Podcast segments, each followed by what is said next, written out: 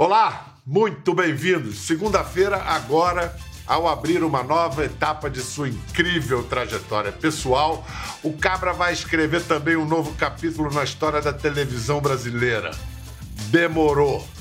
No ABC desse brasileiro, com o C de comunicação, se escreve a continuidade de uma linhagem que vem lá da Serra da Barriga de Zumbi dos Palmares. Daí o A de seu ativismo ser calcado no afeto. E o B de beleza pura, carne dura e escura, B cheio de bossa é de boa praça, bom papo, tudo de bom. Se você já viu o cara, foi de cara com a cara dele. Mas hoje pode se surpreender com as curvas de sua biografia. Vida nômade, de baiano fez-se paulistano e gaúcho. Menino superou a gagueira cantando. Hoje fala por música. Ex-testemunha de Jeová, suas manhas de pregador têm a autoridade do orixá da justiça Xangô, Caô Cabecilê, nosso pai. Ele se formou na escola da rua, mas nunca quis pouco, não se conformou. Não se conforma, aliás. E em não se conformando, reforma, transforma. Hoje vamos conversar com o novo companheiro das manhãs da família brasileira. Salve, salve, Manuel Soares! Alô, alô! Rapaz, Fala, meu irmão! Eu estou, eu estou aqui com o olho cheio de água. Que texto é esse, Pedro? Cara, é a maneira Pegou que eu tenho. Pesadíssimo. É, é uma, uma, sim, uma singela maneira de fazer uma homenagem a você, de reconhecer esse caminho bonito aí, tão exemplar, tão bonito. Por exemplo, a primeira pergunta de cara, então. Essa nova fase da sua vida, que começa segunda-feira, é um sonho realizado, um objetivo tramado ou um acidente bem-vindo? Eu acho que passa por esses três lugares, mas acima de tudo é um sonho realizado.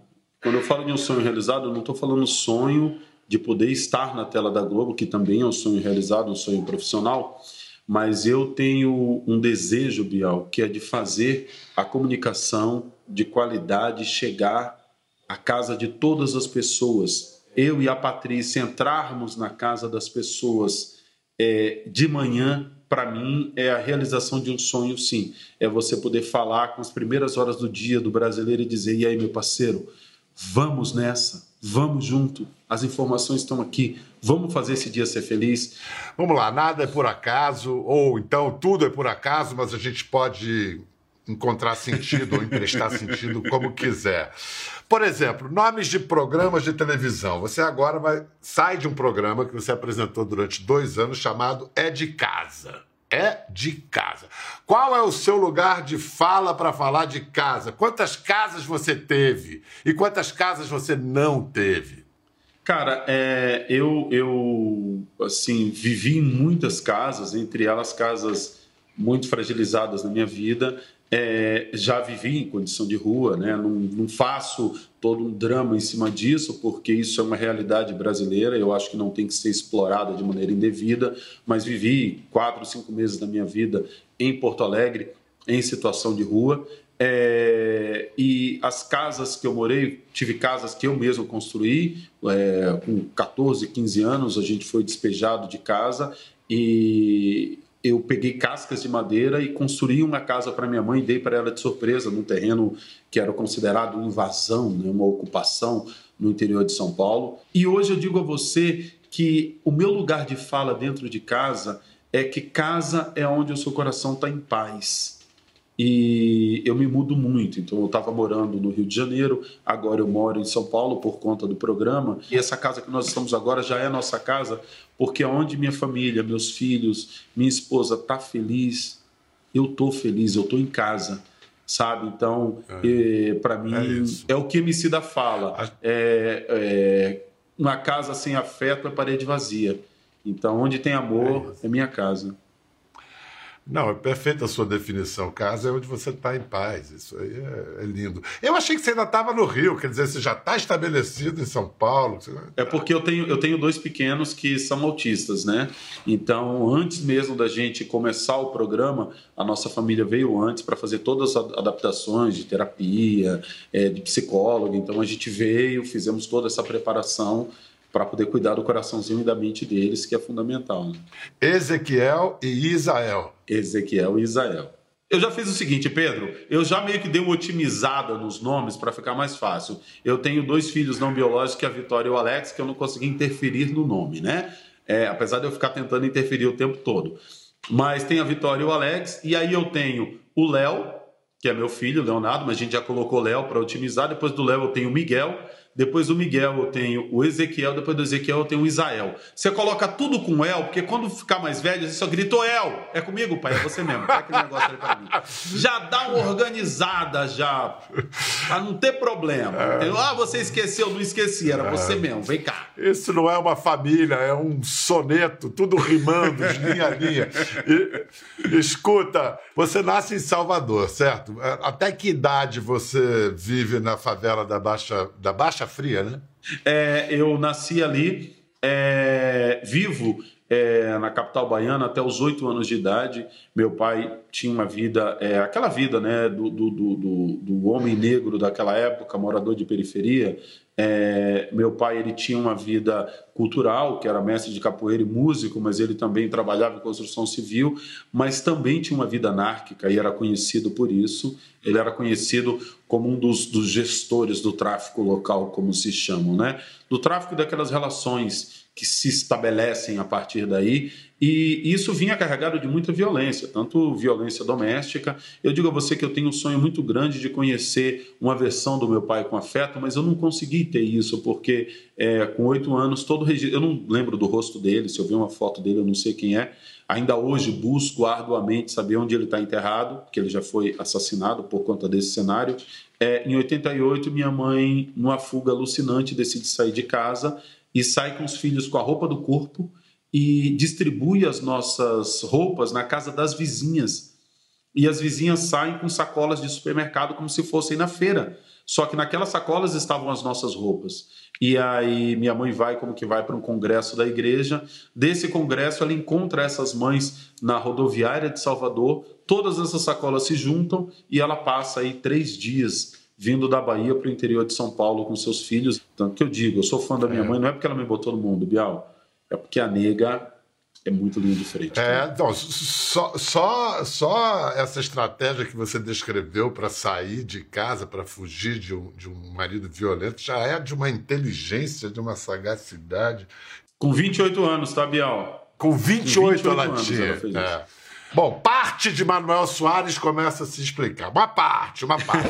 Agora, você, você que tem o dom da palavra, né? essa eloquência que fala de uma maneira tão envolvente, tão clara, o que é raro. Você era gago quando criança? Como, que história é essa? E, e como você hoje analisa aquela criança, a gagueira daquela criança? Cara, é muito maluco porque de fato eu até hoje ainda encontro fragmentos da minha gagueira. É... Eu observava que eu não tinha a capacidade de me comunicar com a precisão que eu queria e era, era forte mesmo. A bu, bu, a e não vinha. Mas era a cabeça que pensava muito rápido? Eu acho, eu acho que sim, mas na contrapartida disso era muito doido, porque na escola eu era taxado como menino que falava demais, mesmo gago, porque era aquele gago irritante que a professora vamos. Entende? Então, assim, é, é, que quando a palavra vinha, ela vinha acompanhada. E eu acho que não era nem o falar demais. Eu acho que, como eu sempre tive, tive a voz muito grave, muito alta, isso criava um, um, um, ruído na escola. A frase que eu mais ouvia da minha professora era cala a boca, Manuel. É assim, a memória afetiva que eu tenho de professora, ela gritando cala a boca, Manuel, para mim. É, e dizendo para minha mãe que seu filho falava demais. E minha mãe dizia, pô, mas esse menino, esse menino é gago, ele consegue comprar pão. É, e aí foi muito maluco, porque eu acho que existia algumas mensagens trancadas, né? Hoje eu acho que eu consigo baixar um pouco a adrenalina e me comunicar com um pouco mais de precisão, mas graças à viola, né? Pois é, e a música foi muito importante para você destravar, destravar sua letra, né, sua língua. Foi, foi através da música que você conseguiu é, sincopar? Eu fui, eu fui sempre um cara que assistiu muito a televisão, né? Eu assisti muito televisão e eu ficava admirado, assim. Eu tinha poucas pessoas negras na televisão, eu tinha referência do Mussum, que era um cara que eu admirava, mas a condição que ele ocupava na televisão era uma condição de uma pessoa alcoolizada, ridicularizada, aquilo ali. Mesmo admirando o Antônio Carlos, aquele papel não me fazia bem. Aí você tinha Grande Otelo no Akiki Queres lá, que era legal, mas também não fazia bem. Até o momento, Bial, em que eu vi Emílio Santiago, e eu me lembro que é, em um desses Xuxa Parques da vida, Emílio Santiago entrou, provavelmente cantando em playback, então ele não podia parar para fazer. Mas ele entrou e a Xuxa fez uma saudação a ele. E aí ele entrou com aquela altivez. Eu falei, caramba, maluco! É possível ter a pele escura, ser respeitado e ter uma pessoa tida como elite, isso na cabeça de uma criança de 9, 10 anos, tem uma pessoa tida como elite, que era a Xuxa, o referencial, reverenciando, então eu posso ser respeitado. E aí na minha cabeça eu entendi que era a música que ia me fazer superar tudo. E Emílio Santiago é, tanto que eu projetei nele. Emílio Santiago é minha referência. Há 20 anos ele mantém seu lugar entre os melhores cantores da música popular brasileira. Tudo que canta é sucesso. O cantor Emílio Santiago. Deixa pra amanhã, tem muito tempo. O que vale é o sentimento e o amor que a gente tem no coração. Que voz linda, nossa! E aí eu comecei é, com violão, obviamente que eu não conseguia cantar como o Emílio, porque era difícil, ele, né, ele tinha aquela coisa veludada, minha voz era uma coisa mais impactante. Aí óbvio que eu já me referenciei em outro, como registro de voz, que foi o Timaya. Yeah. E aí, quando eu entendi, deu motivo, aí ir embora. Eu falei, é aí que eu vou me pegar, Bial.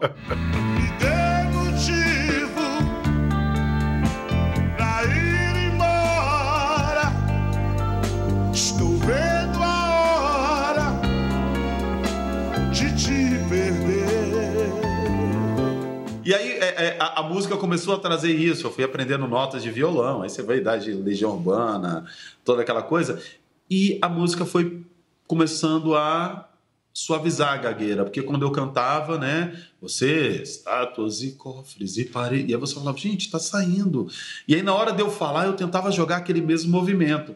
E também porque eu queria beijar na boca e ninguém queria beijar o rapaz que era gago, né? Então... Eu fico querendo entender o seguinte: com um, um, aluno que você apresentou, um aluno rebelde, rebelde não por acaso, uma professora que falava cala a boca, cala a boca, Manuel, é claro que você ia se rebelar a isso. Como é que esse aluno ficou.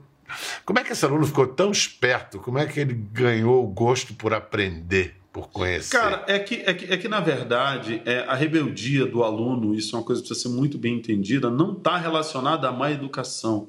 É que às vezes o formato de educação, essa educação industrializada, de uma pessoa olhando para a nuca da outra, muitas vezes isso não ensina. E a educação que eu recebia, os meus livros foram discos, né? É, eu ouvi muita música quando criança. Minha mãe cantava enquanto eu lavava roupa, então essa era a minha forma. Eu aprendia pelos ouvidos. É, e eu aprendi com a rua. Os meus professores foram é, é, Mano Brown, MV Bill, Celso Ataíde, Dexter, De Menos Crime, essas pessoas que eram consideradas anárquicas me ensinavam. Se depois eu fui conhecer é, é, é, é Milton Santos, fui conhecer Abdias do Nascimento, Oliveira Silveira, foi por incentivo desses professores de rua, desses professores urbanos. E, obviamente, também aqueles professores anônimos, né, Bial, que é o dono da birosca, que às vezes senta com você e começa a te contar alguma história. Tudo isso é, é, incrementou. E eu também, como fui é, de Jeová por muitos anos, e quem conhece a doutrina das testemunhas de Jeová sabe que eles estudam muito, independente das aquelas discordâncias que pessoa, as pessoas têm de questões mais é, dicotômicas e românticas, as testemunhas de Jeová estudam muito. Então, na minha vida, eu li a Bíblia quatro vezes. Eu sim, eu sei que o nome dos três hebreus é Sadraque, Mesaque e Abednego. Sim, eu sei o que estava escrito na parede de Nabucodonosor, que era Mene, Mene, Tekel e Persim. A minha mãe nos incentivava a estudar, e se não estudasse, ela não deixava nem ver televisão. Então eu li a Bíblia toda. Isso foi me ensinando que a leitura era um caminho. Né? É, eu posso não ter lido é, Caminho Suave, mas eu li os 66 livros da Bíblia. Não, o que você está dizendo é demonstrado na prática diariamente com a presença evangélica nas comunidades, que hoje a gente sabe que muitas vezes o primeiro livro que as pessoas vão ler é a Bíblia. Depois, na segunda geração, já vai ler outros livros, abre todo o universo, né? Uma visão. Não, eu, eu, eu, é... eu, abro um parênteses aí, é, Bial, pelo seguinte: as pessoas muitas vezes tratam de uma maneira desprezível é, a, a relação com o evangelho, e eu preciso alertar: o evangelho, muitas vezes, dentro das periferias, ele é sim a válvula de escape emocional de muitas pessoas. É assim, nós somos os únicos grupos que viram para um jovem e diz: você não pode atirar naquela pessoa porque isso é errado.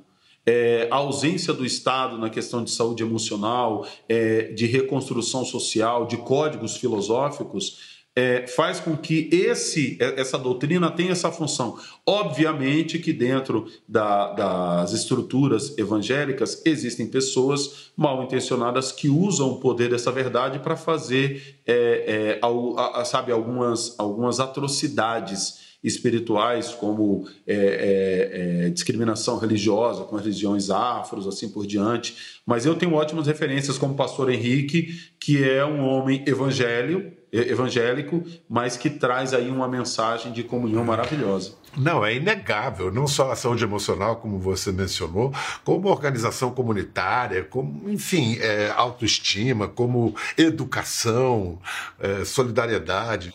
Como é que você foi parar em Porto Alegre e aí que rumos a tua vida tomou lá?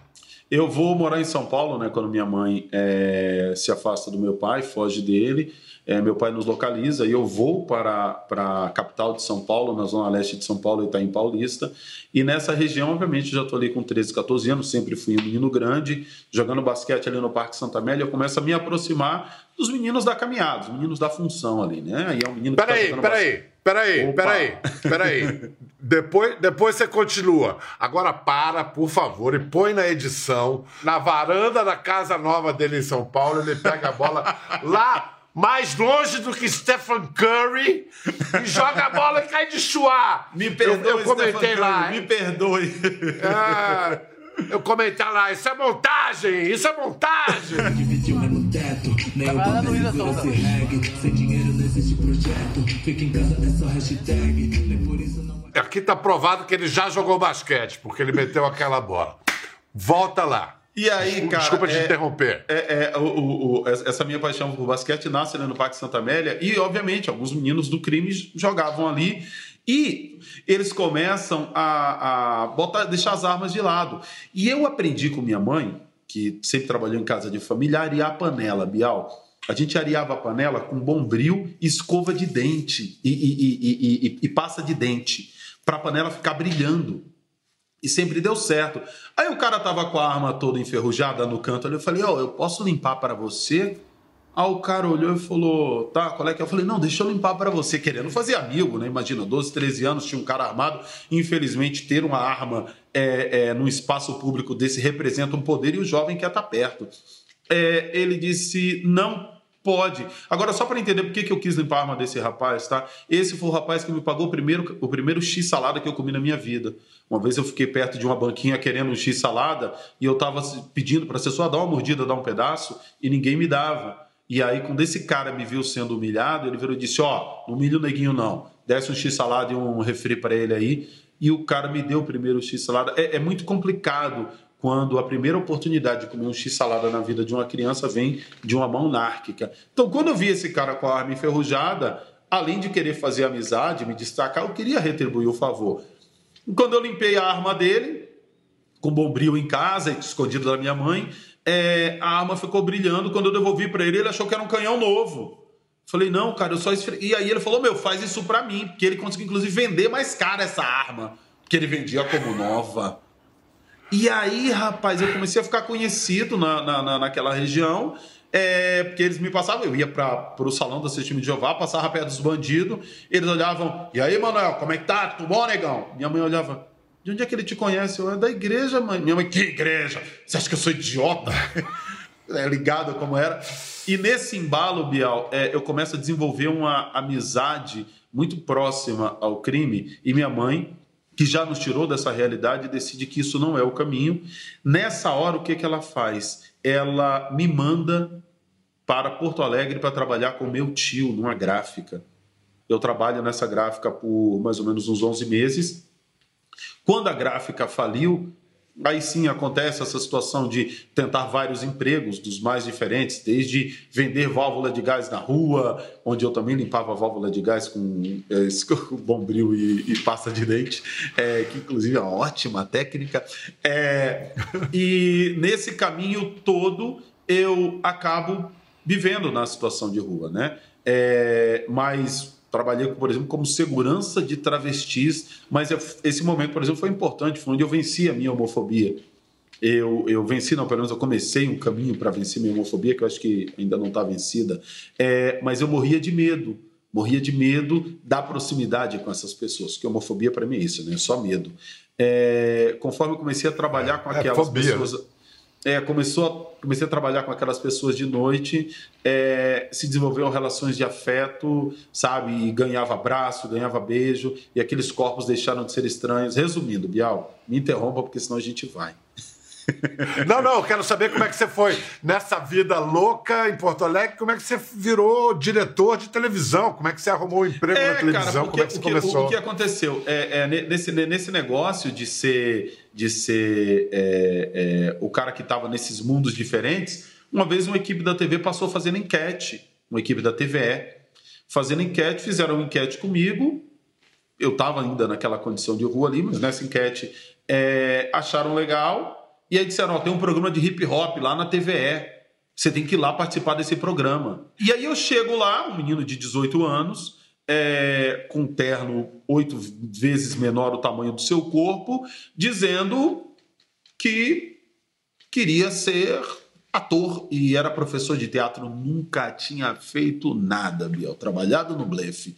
Mas eu dizia que era professor de teatro e eles falaram: ó, oh, a gente sabe que você está numa condição complicada, a gente quer te ajudar, é, quer trabalhar com a gente. Eu falei, quero, preciso do emprego. Ele disse, tá bom, então é assim que a gente vai te ajudar. E nesse programa de hip hop, eu, eu vi que nós tínhamos a necessidade de inverter o eixo da notícia em que aquela fonte oficial, é, que muitas vezes numa situação policial é a polícia militar, aquela fonte oficial do governo, ela precisava ser a fonte secundária. A fonte principal da minha vida eram as pessoas, era a Dona Maria, ela era a minha fonte principal. E depois de um tempo, a gente estabeleceu, estabeleceu isso no programa Hip Hop Sul e também nos trabalhos seguintes da minha vida, como regra, a fonte oficial são as pessoas Olha, deixa eu dar um exemplo disso, porque, enfim, esse talento foi surgiu, se revelou, foi é, chamado pela RBS, afiliada gaúcha da Globo, e aí no Fórum Social Mundial de 2002 lá em Porto Alegre, eh, o Manuel foi destacado para cobertura. Primeiro eu vou mostrar aqui a linguagem esperta do repórter, depois vou perguntar um, sobre um, um fato é, bastante revelador dessa cobertura. Roda aí. A desconfiança chama a atenção de outras pessoas. Minha parada é o seguinte: essas imagens que vocês viram aqui é a realidade dessa gente, tá certo? Essa realidade nem sempre é mostrada. Mas agora a gente vai ver mais ou menos o que, que eles pensam, tá certo? E aí, rapaziada, como é que tá, beleza?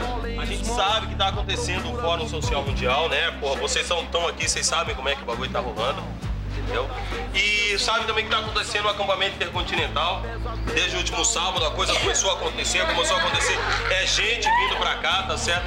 Eu queria saber de vocês o que é que vocês pensam a respeito. Apesar de morar na rua, né? Tem os seus direitos, tem as suas obrigações também. Como é que você vê isso aí? Eles queriam tirar daqui. Aí, como nós conversamos com eles, entramos em português, agora nós vamos, eles vão poder fazer duas barracas para nós e nós vamos poder ficar aí. Uhum. Aí nós vamos participar e daí ali eles vão debater o nosso assunto e vão se ajudam a arrumar algum lugar pra nós, assim, espaço, espaço pra nós, sabe? Nós podemos tirar aqui do parque aqui. Sim. Por que que vocês acham que na hora que vocês saem para procurar um emprego, vocês não conseguem achar? Vocês acham que é por causa do preconceito? Preconceito bastante. Preconceito Ou- ou como é que rola? Eu queria que vocês explicassem. Sim, me, me explica aí você. É. O que, que é esse preconceito que, que Preconceito de idade, de cor, Escolaridade. escolaridade, tem que ter boa presença, Uhum. sabe? E como é que um morador de rua vai andar de terno gravado? Só quem tá aqui na rua pra saber o, o qual é o sofrimento que nós passamos e a discriminação. Já quero agradecer. Todo mundo tá certo, obrigadão mesmo. Rapaz, que material. Emocionante, Não, emocionante. eu, eu, tô, eu, tô, eu tô desconcertado. Fazem 20 anos que eu não vejo esse material, Biel. É. Não, você viu a emoção do cara? O cara estava emocionado só por você estar ouvindo ele. Ele falava com os olhos rasos de lágrimas. Que coisa linda. E você sabe que essa, essa, essa minha reportagem foi porque é, os jovens que estavam acompanhando o fórum, que né, eram estudantes de questões sociais, né, eles não me deixavam cobrir porque eu era da Globo. E eles diziam que. Eu falei, cara, mas eu sou da favela ali, eu tô trabalhando na Globo, mas eu sou da favela. E eles eram filhos privilegiados, porque estudavam numa faculdade pública, e a gente sabe que a faculdade pública tem muita gente privilegiada, até por conta dos horários. É, eles, como privilegiados, me excluíam porque achavam que eu era de uma emissora. Você entende a loucura disso aí? E aí o mais maluco, como eles não me deixavam ficar no acampamento cobrindo naquela época, eu fui falar com os excluídos do Fórum Social. Que eram os moradores. E aí foi uma doideira. Só que eu, eu, assim, eu não entendi essa matemática. Eu só fui falar com quem era parecido comigo. Já que você, que é estudante é, de sociologia, não quer me ouvir, eu vou falar com o morador de rua que ele quer me ouvir. É, hoje, hoje passa um filme na cabeça quando eu vejo isso. Isso é, isso é, é, é puro jornalismo da- do mais alto nível, né? Moradores de rua, eh, desalojados, que, que quase foram desalojados de novo pelo Fórum Social. Depois, você também aprende uma ou duas coisas sobre as vanguardas, quando a garotada lá, militante, te. Não falo com você porque você é da Globo, as contradições das vanguardas, né? E que hoje boa, é, boa parte desses que me excluíram são meus amigos, tá? Por incrível que pareça. Que bom, né? Que bom. Vamos lá. É tanta história que a gente vai ter que abreviar um pouco. Esse cara teve a sorte grande depois de trabalhar com Caco Barcelos no Profissão Repórter. O Caco também teve a sorte de ter ele no Profissão Repórter. E aí Fátima Bernardes aparece no seu caminho também. O resto é história, né? Ele é super divertido, adoro. Manuel, se você estiver me ouvindo, eu quero que alguma hora que você esteja no Rio, você venha aqui pessoalmente participar do encontro. encontro que eu tô doida para te conhecer. A Fátima foi a pessoa que fez é, o investimento, tanto ela quanto o Maurício Arruda, que é um grande diretor. Beijo, Maurício Arruda. É, viraram e disseram, Manuel, saia de Porto Alegre, vem trabalhar com a gente. E é quando eu ganho meu crachá da Globo mesmo, né? Quase com a felicidade do Mion, assim, né? E Manuel Soares agora também acaba de lançar esse livro que ele escreveu. Foi durante a pandemia que você escreveu, né, Manuel? Foi, foi durante a Foi. pandemia. É, para o meu amigo branco, ele foi escrito é, é, enquanto trocava fralda, porque um dos meus filhos, o Ezequiel, ele foi o que nasceu com a pele mais clara, mesmo minha mulher sendo negra, não é negra retinta, mas ela é negra. é, ele nasceu com a pele clara e eu fiquei com muito medo, Bial, dessa educação é, é, é, da branquitude contaminar meu filho e ele não conseguir ser uma pessoa racialmente equilibrada. E eu vi que não era para o meu filho branco, era para o meu amigo branco. Quem é que. Porque é um título provocativo. Eu fico imaginando quem é que reage mais assim diante desse título reagiu? O, o, o preto ou o branco? Cara, é, obviamente que a comunidade negra, é, parte da comunidade negra, é sempre bom relatar isso, é, estranhou um pouco porque a gente sofre tanto por conta do racismo que quando houve uma manifestação de afeto ao seu algoz, ela vira e diz: Mas vem cá, você está passando pano para branco racista, puxar saco de branco? É, senti um pouco, um pouco receosa e eu entendo com legitimidade esse receio e sempre que possível é, levanto essa temática, a gente discute a partir disso. E aqueles que não querem discutir, eu vou respeitar também da mesma forma, meu carinho eterno.